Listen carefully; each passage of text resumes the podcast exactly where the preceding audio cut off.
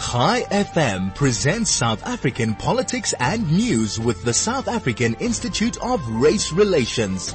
The IRR show, independent, relevant and real, is hosted by Big Daddy Liberty and Sarah Gon every Tuesday morning from 9 to 10, promoting life, liberty and property rights.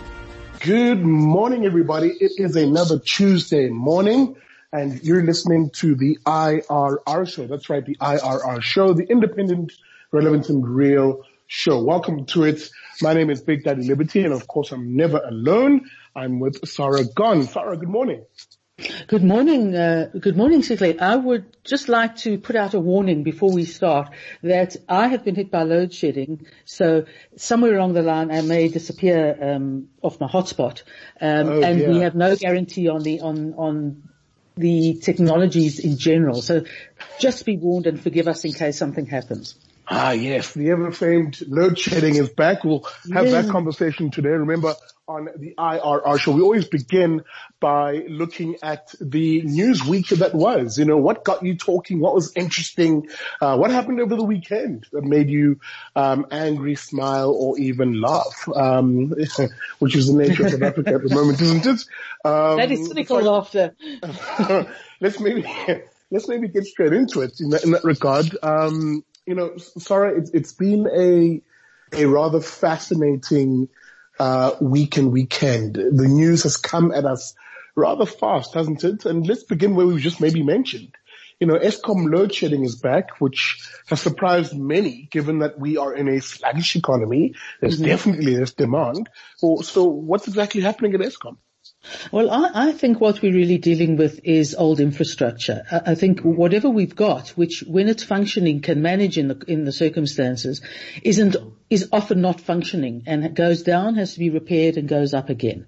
And obviously, the irrespective of the, the sluggish economy, because it's it's been cold um, over the last week or so, the demand for electricity, I'm sure, has gone up uh, considerably.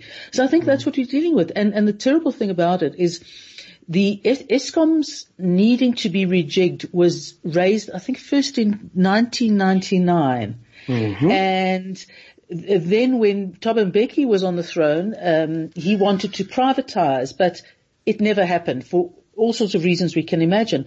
So essentially, um, Eskom has been, the, the ANC has kicked the Eskom can down the road. That's right. For over, well over a decade. So we should not be surprised. No, absolutely. And I think that's what happens when, um, you know, you would think that being the sole provider of something, the sole provider of electricity, the sole provider of water, the sole provider of these utilities that people actually mm. do need would be a license for you to be able to, you know, um, dominate the market and, and be very mm. profitable. But clearly that isn't the case. And it is that lack of profit, um, as a final point, it is that lack of profit which is seeing the business struggle to do things like build new infrastructure on time and properly. Of course, not just the profit, but also management, but also maintain um, equipment timelessly and properly.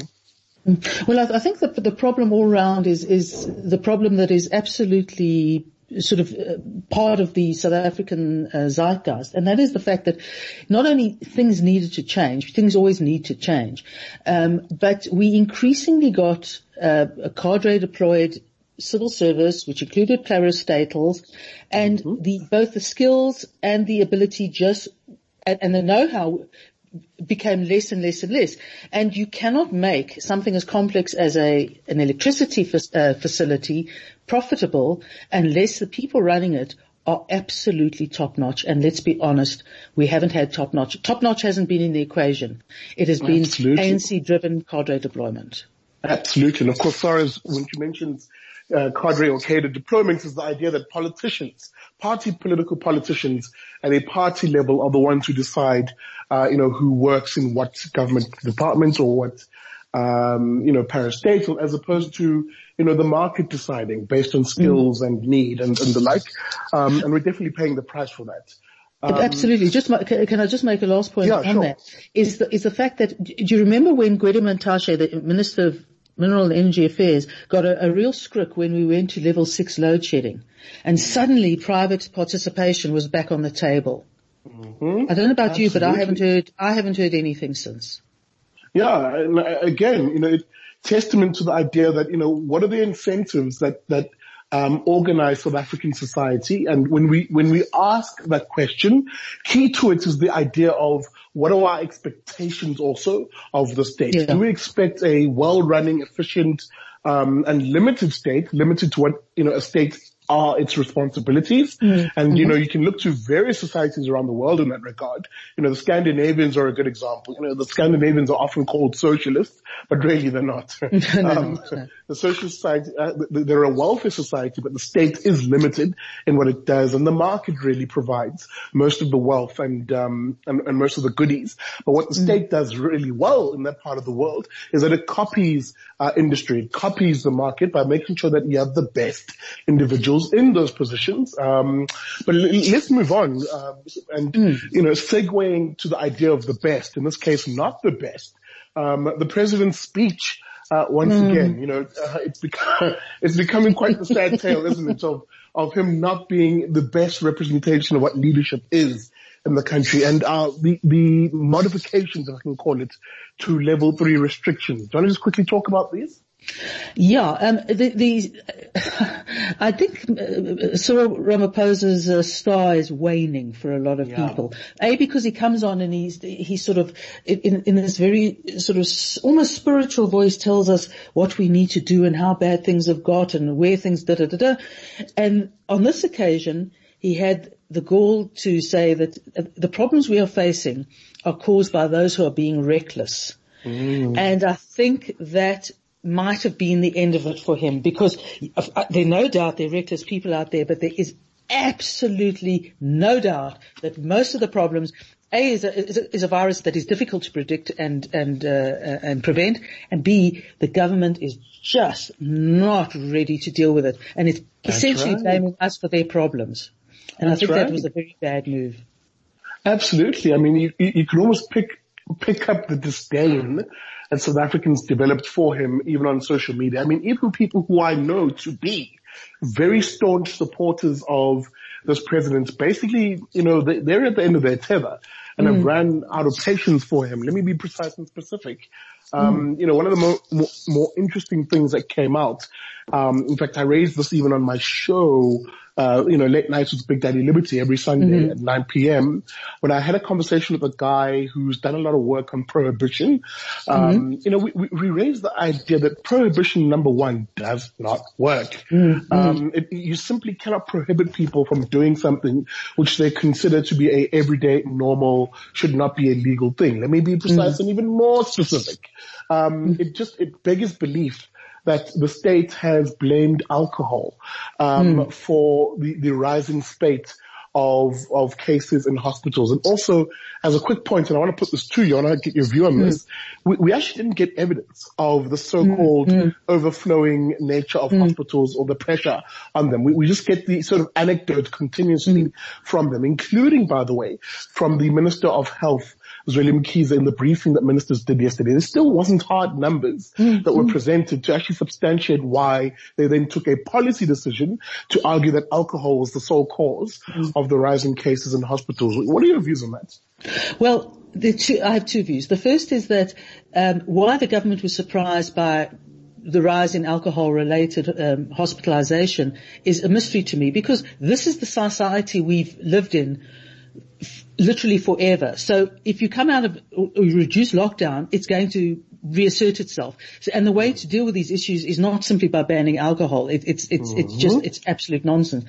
The other thing, and you talk about the evidence and uh, being sort of partly led up the garden path by a government who doesn't really want to tell us everything because we might have a problem. Mm-hmm. Is there's a very good article in the Daily Friend today by our colleague Ivo Vegter, where mm. he looks at the actual figures of the extent to which alcohol-related trauma is actually or is not more to the point affecting hospitals.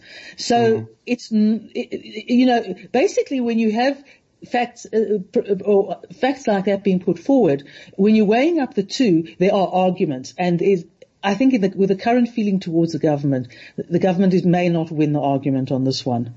I, I agree. I agree. And, and again, it, it comes back to, uh, just as I keep an eye on time, Sarah, because mm. we, hmm. we, do need to go to our break, ad break. I know we have a guest today. Let me just maybe quickly mention that. Mm. Um, is it Tami Jackson? It is indeed. Absolutely. So let me maybe let's let's do this. Let's go to an ad break and let's bring in Tami Jackson after the break.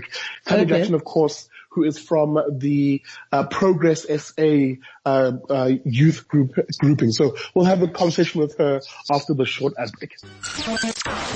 Chai FM, your station of choice since 2008. Alrighty, um, guys, we are having a few technical glitches. I'm sure you can hear that feedback. It'll be cleared up very soon. Um, you know, it is, this is what happens when you have load shedding generally. It does affect um, our systems a bit. So let's just apologize to you as the listener for that. But um, with that being said, as we mentioned before the break, um, we are now joined by our guest, Tami Jackson, um, a young liberal out of Cape Town, part of that Cape Town liberal tradition, um, and who is part of the Progress SA movement. This is a a youth slash student movement which has gained a lot of traction recently. Um, Tami, good morning and welcome to the IRR show. Hi, Sifta and Sada. Thanks for inviting me. Fantastic. Thank you for even being on the show. Um, Sarah, do you want to maybe yes. open the, the account of this uh, yes. interview? Yes.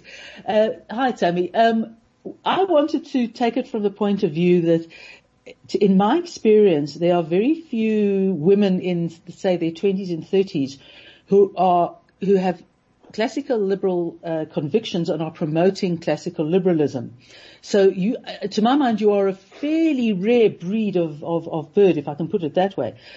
Can I just get, ask you a little bit about your background, where you come from and how you found liberalism? I think that's a really good question. And so I think sometimes uh, the signal is quite bad, so I'm to try my best to answer your questions without being distracted sure. by this noise in the background. Um, so Sada, I think a lot of liberals generally shy away from asking such questions around how one's experiences can sometimes influence our worldviews. And so I think for me, it's, it's not an extraordinary case I'd like to think. I mean, I grew up in Elsie's River, which is, you know, a fairly middle to poor class community, um, on the Cape Flats. And I, I was accepted to UCT at some point in life and that's when I discovered new ideas outside of the community that I lived in. But at the same time, that was, you know, I was caught up in the fees must fall and Rhodes must fall you know, like the peak of those protests uh, during mm. my hmm. time on campus. And so that kind of influenced my, vo- my worldview to some degree. But I would also say the fact that, you know, when you come from a community where the majority of people are like dependent on the state for help, mm. you, you know, there's, there's, you, you have this urge to, to almost, you know, empower yourself so that you don't have to live the same mm. way. And so my mom and my dad was always very supportive of me, you know, reaching for my goals. And so, you know, like, can you hear me? Hello? Yeah, sure. Carry on. Uh, I'll, I'll, I'll always very, always very supportive of us reaching our goals and, uh, you know, through opportunities. And so I think as I began to read up more about a number of things and I started watching the news more often, my, my worldview, it, it, it began to, to change to a point where I was able to take very clear position on positions on issues and that's when I got politically involved. Um, I think, uh, uh and particularly pardon me if, if, I'm uh, sort of overreaching here, but listening to your discussion about, uh, or your points about background and being in, a, in, in, an environment in which the, the need and the desire to uplift oneself was, was a key, uh, key element. Simply, this would re- very much, very much uh, go with your experience. And so, uh, right. from what I know of your experience, it would flow through. Um, that's right. Yeah. And, you know, the very interesting thing is, Tami, and I want to put this to you, you know, that we, we grow up in these communities that generally speaking are, um, you know, people don't have much in the way of access to uh, news, yeah. opinion. I mean, they do to a large extent via, you know, the state broadcaster, but you, you, there's, there's very little in the way of intellectual diversity often at times um, for people. So tell me about, you know, maybe from your perspective on the Cape Flats, and I think we've had this conversation, but you know, when you then got involved in the liberal, liberal tradition, um, specifically, you know, maybe through party politics, how was the reception to some of these liberal ideas? You know, what was it like for you trying to convince people of the ideas? So, so my journey in politics started with the DA student organization, which I say was fairly liberal at UCT and quite active at the time. Um, you know, when, when I first, when I first be- became open about my liberal convictions, I was, I was referred to as a Zionist. And at the time it was during my first year where I barely knew what the word Zionist meant. So I would, I would get all these looks and being, you know, be called names and I would just be like, well, what does that mean? And, you know, no, nobody could ever explain what that meant because, you know, calling someone a Zionist or whatever, it doesn't even mean anything anymore. It's just an insult being thrown around. Just like most words, um, you know, like right wing, conservative and all of those other terms. It, it simply has no meaning in contemporary politics anymore. Mm. So, so for mm. me, you know, because it became such a norm, I, I just brushed it off because I thought to myself, if the, you know, if the whole point is to debate and get closer to the truth, then people like myself and liberals generally need to brush off such rhetoric if we were mm. ever, you know, to contribute in a productive manner to the conversations that we have. So it was mm. quite difficult at the beginning because when you are in your first year, you know, people get socially yeah. ostracized for various reasons, um, especially when you are young and you don't really know what you believe and you're still trying to find yourself. I just think that for me, uh, sometimes it takes a little bit of, um, you know, a bit of a a, a resolute attitude to say no. This is what mm. I hmm. believe and let's have a, convers- a, a, decent civil conversation about it. So I won't say that it was easy all the time, but I think that I became a bit more confident as time went on by the time I got to my second year. So I think it was mostly just with practice and constant engagement with other individuals. Well, let me ask you that question then just very briefly um, on the culture on, on, campuses before we get to Progress SA, because I think it, it, speaks to Progress SA as a movement also. Did you find yourself having a, an open culture of debate and discussion on, on, on campuses, especially as that young person you say, who's trying to find themselves, trying to find what they believe in. Like, talk to me and maybe share for the listeners what a campus culture is like now in terms of issues of freedom of speech and the like. So I would say that things like, you know, I always say, I, I always say that free speech is to be, I mean, academic freedom is to a university what free speech is to any society. So the two are very interrelated. Um, and I think that at university campuses across the country these days, there's been an ever increasing culture of intolerance towards those who don't conform to a particular um, political hegemony. So mm. if hmm. you aren't into things like critical race theory or you don't believe that race is a proxy for disadvantage or you just, you, you, you hold views that, that kind of challenge the dominant conversations, then the likelihood of you being shut down or ostracized is quite high. And so mm-hmm. I think we've seen that we, we've seen that culture become a bit more prevalent since the Rhodes Must Fall and Fees Must Fall protests kick off. And it seems as if most of these ideas have now institutionalized. So the conversations mm. around it, it's not really being had anymore. It's now being implemented in policies um, mm. and you know university rule books, how one should behave in a lecture theatre, and so on and so forth. Mm. I, I, think um, my impression is that the that whole movement of uh, of in, uh, of intolerance uh, is, is is is really hitting its stride in places like America and the United Kingdom, where the cancel culture is becoming it's almost you have you have to do what you can to cancel the big names, the celebrities, the uh, politicians, the, the, the the high flyers. Um, just in, in relation to that, what, what, what is your take on the fact of all these enormously large capitalist companies uh, suspending their accounts with Facebook because they aren't putting in the rules that they believe are necessary for uh, for advancing society's cohesion, shall I put it that way? Look, I, I, I actually think that's quite funny and ironic, sort of. I mean, when, I, I mean, I'm sure you guys have, have, um, you've kept up with the, the protest footage and all the news mm. around the Black Lives Matter protest when it happened a few weeks ago. And we saw a few like corporate take certain positions. I mean, even, uh, Apple Music, for example, they decided yes. to cancel music by every other artist except black artists to show their solidarity. So I mean that in itself is, for me, it fundamentally stands against freedom, freedom of choice, association, and speech. Um, and I think that a lot of individuals who who subscribe to cancel culture without even knowing it they tend to mm. infringe on the rights of others and somehow mm. they've convinced themselves that they're doing it for the greater good. But I think it sets a very bad mm. precedent instead. So, um, I, I mean, I for one try not to go onto social media too often because I find a lot of the algorithms quite dangerous. So I prefer just mm. reading up on things.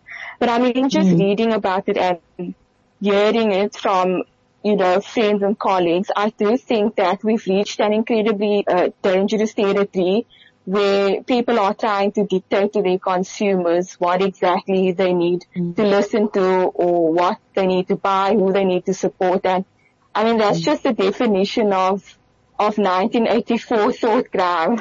yes, absolutely. Um, I mean, to me, one of the ironies is here you have literally the denizens of the hated capitalist system sort of bending their knee to big corporates, but in Facebook's case, the corporates are not uh, their advertising is, is a very small proportion of, adver- of the advertising uh, income. The advertising actually is coming from the from the entities that are really the future of most countries and the sort the base of most countries, and those are small and medium-sized businesses. So I don't I, I, I don't quite understand this. I, I, I don't know. Am I, am I missing something? Well, let, let, let me let me let me jump in here because I think there's a, there's a very interesting thing to be said around, and maybe let me segue to Progress SA and the work you guys are doing there.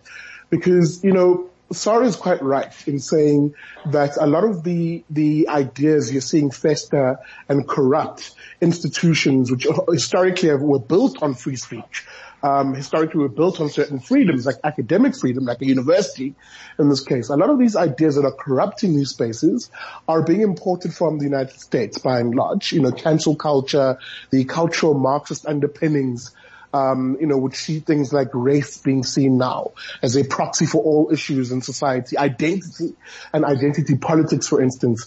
You guys at Progress SA, tell me, tell me about firstly what, what led you guys to, to form it, um, and, and its reception on campus and what are some of the big issues you guys have taken on as progress? So for the longest time we've always felt like there hasn't really been any student body or youth group in South Africa who actually speaks to the ideas or ideals related to a free and open society. You know, you have, you have organizations on campus like Amnesty International, you have the EFF Student Command which is you know, like they're all over, you know, it's, it's as, as if they're trying to shove themselves down your throat. You have a whole lot of other organizations whose main ideal is always aligned to some ideology, right? And so we decided mm. to start Progress because we wanted to provide an alternative set of ideas to people who didn't subscribe, subscribe to things like Marxism, um, critical race theory, and so on. And we decided that, you know, the only way to actually get people to listen to us is if we, if we, we, not, if, if we are provocative in some way, but mostly just, you know, making the point that there is an alternative to everything that you are, that you are hearing right now. And so we started Progress because we kind of wanted other individuals to also find themselves within the university space, to, to find their voice in the university space as well, but also to come to the forefront and have conversations about difficult things, members of the academia, uh, you know, tend to see as unorthodox or taboo. Mm-hmm. And, and, and uh, maybe before we go to our break, because we, must take up an ad break um, at the moment, uh, Tami, just just prepare yourself because after the break, I'm going to ask you about some of these these big um, campaigns and big fights that Progress SA has taken on, and how you know the, you guys have always erred on the side of trying to advance and maintain a culture of certain freedoms on campus. So we'll go into some issues, for example, with the fights you've had with the VC at UCT, for example. But um, let's take a quick ad break, and after the break, we continue our conversation with Tami Jackson from Progress SA. Chai FM, 101.9 megahertz of life.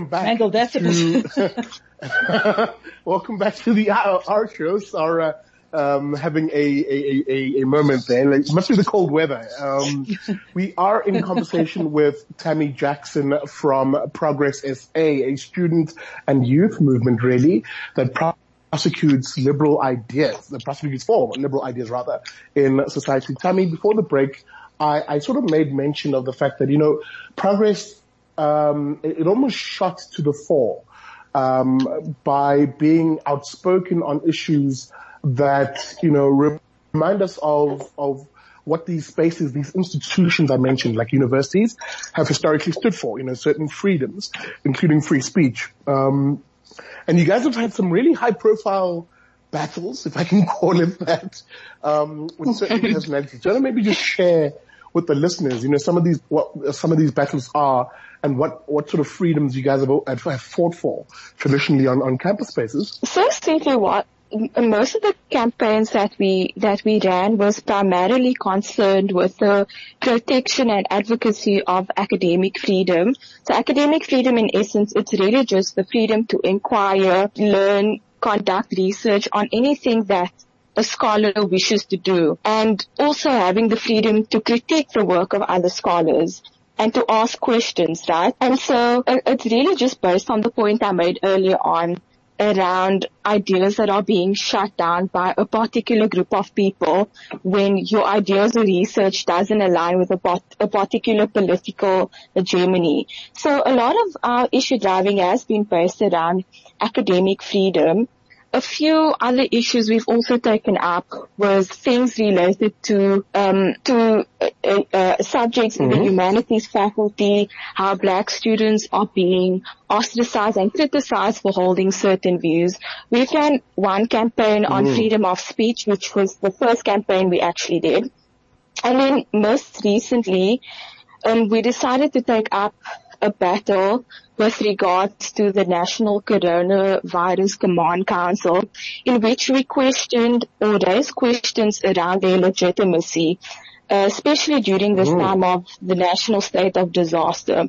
And so many of our campaigns, it's, it's solely based around the protection of freedom, but we also you know, wanted to create a space where young liberals can come together and discuss important matters because it's not like mainstream media is highlighting any of these issues in any case. And so we've had to create a space mm. for ourselves where you know, we actually force the public to listen to what we actually have to say. And so, Absolutely. besides the campaigns, besides the campaigns that we, we ran this year, we also started something new called First Thursday. And SADA was actually at our first First Thursday, which I think was in February or March this year. Oh, and, geez, just before and and base, you know we we really just invited a whole lot of students and youth to come and listen to people or politicians from liberal parties and then of course someone from the Free Market Foundation to talk about the current state of South Africa before the actual state of the nation it is. Um, so that's just mm. in a mm. nutshell what progress is about and what we've been up to. Um, Tami, uh, you, have been uh, going a, a, couple of years, not that long, but a little while. What is your impression from the campaigns you've run and the support you've been giving to students who are expressing opinions other people don't like?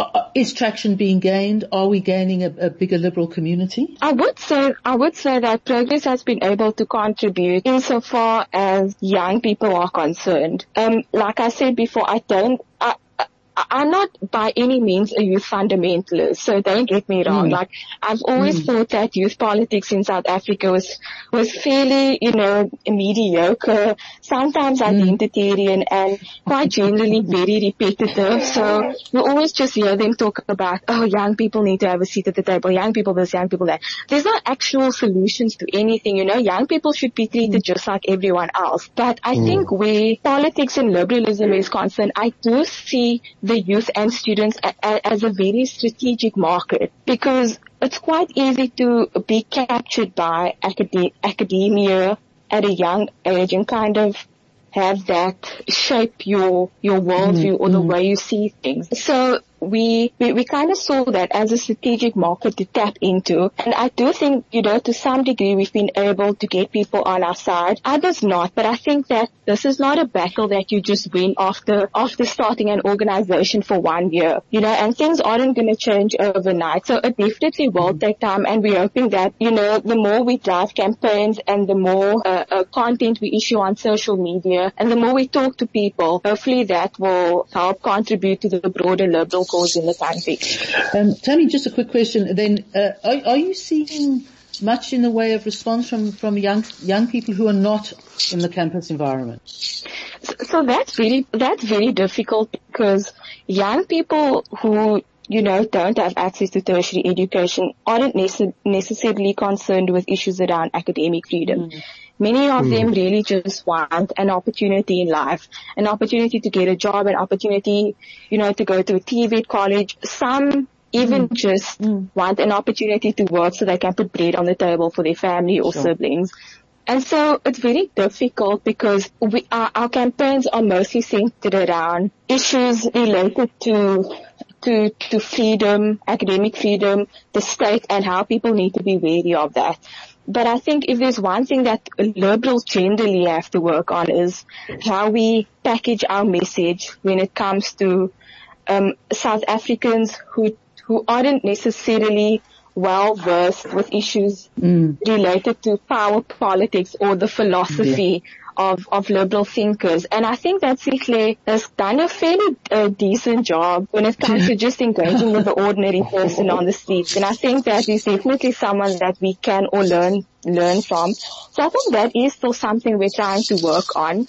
Um, mm-hmm. but like I said, it, it's not something that can be solved overnight. That. Absolutely. Well, flattery will get you everywhere. Um, but uh, with that being said, look, I, am I'm, I'm, I'm actually very, very excited at the prospect of Progress SA. And I think it's something a lot of people, especially those who are listening to the show, perhaps, maybe those who are parents who might be sending kids to university, should pay attention to. And again, not just even university. Maybe you're a parent to young people, period. Maybe you're a young person right now listening to this conversation. There are other avenues uh, rather, there are other schools of thought, there are other ideas out there and young people who are prosecuting these ideas. Tami, we're in our last sort of minutes. So what I'm going to ask you to do is maybe just tell us what you guys maybe have up your sleeve going forward very briefly, and then just end off by giving us uh, your social media contacts as progress. Like how do we reach you guys? Okay, so the next project that we're working on is actually uh, related to the lockdown itself. Um, and you know, I don't want to give too much out, but it's going to be a very um, a provocative online campaign where we got a few young mm. people um, mm. online who's quite active on social media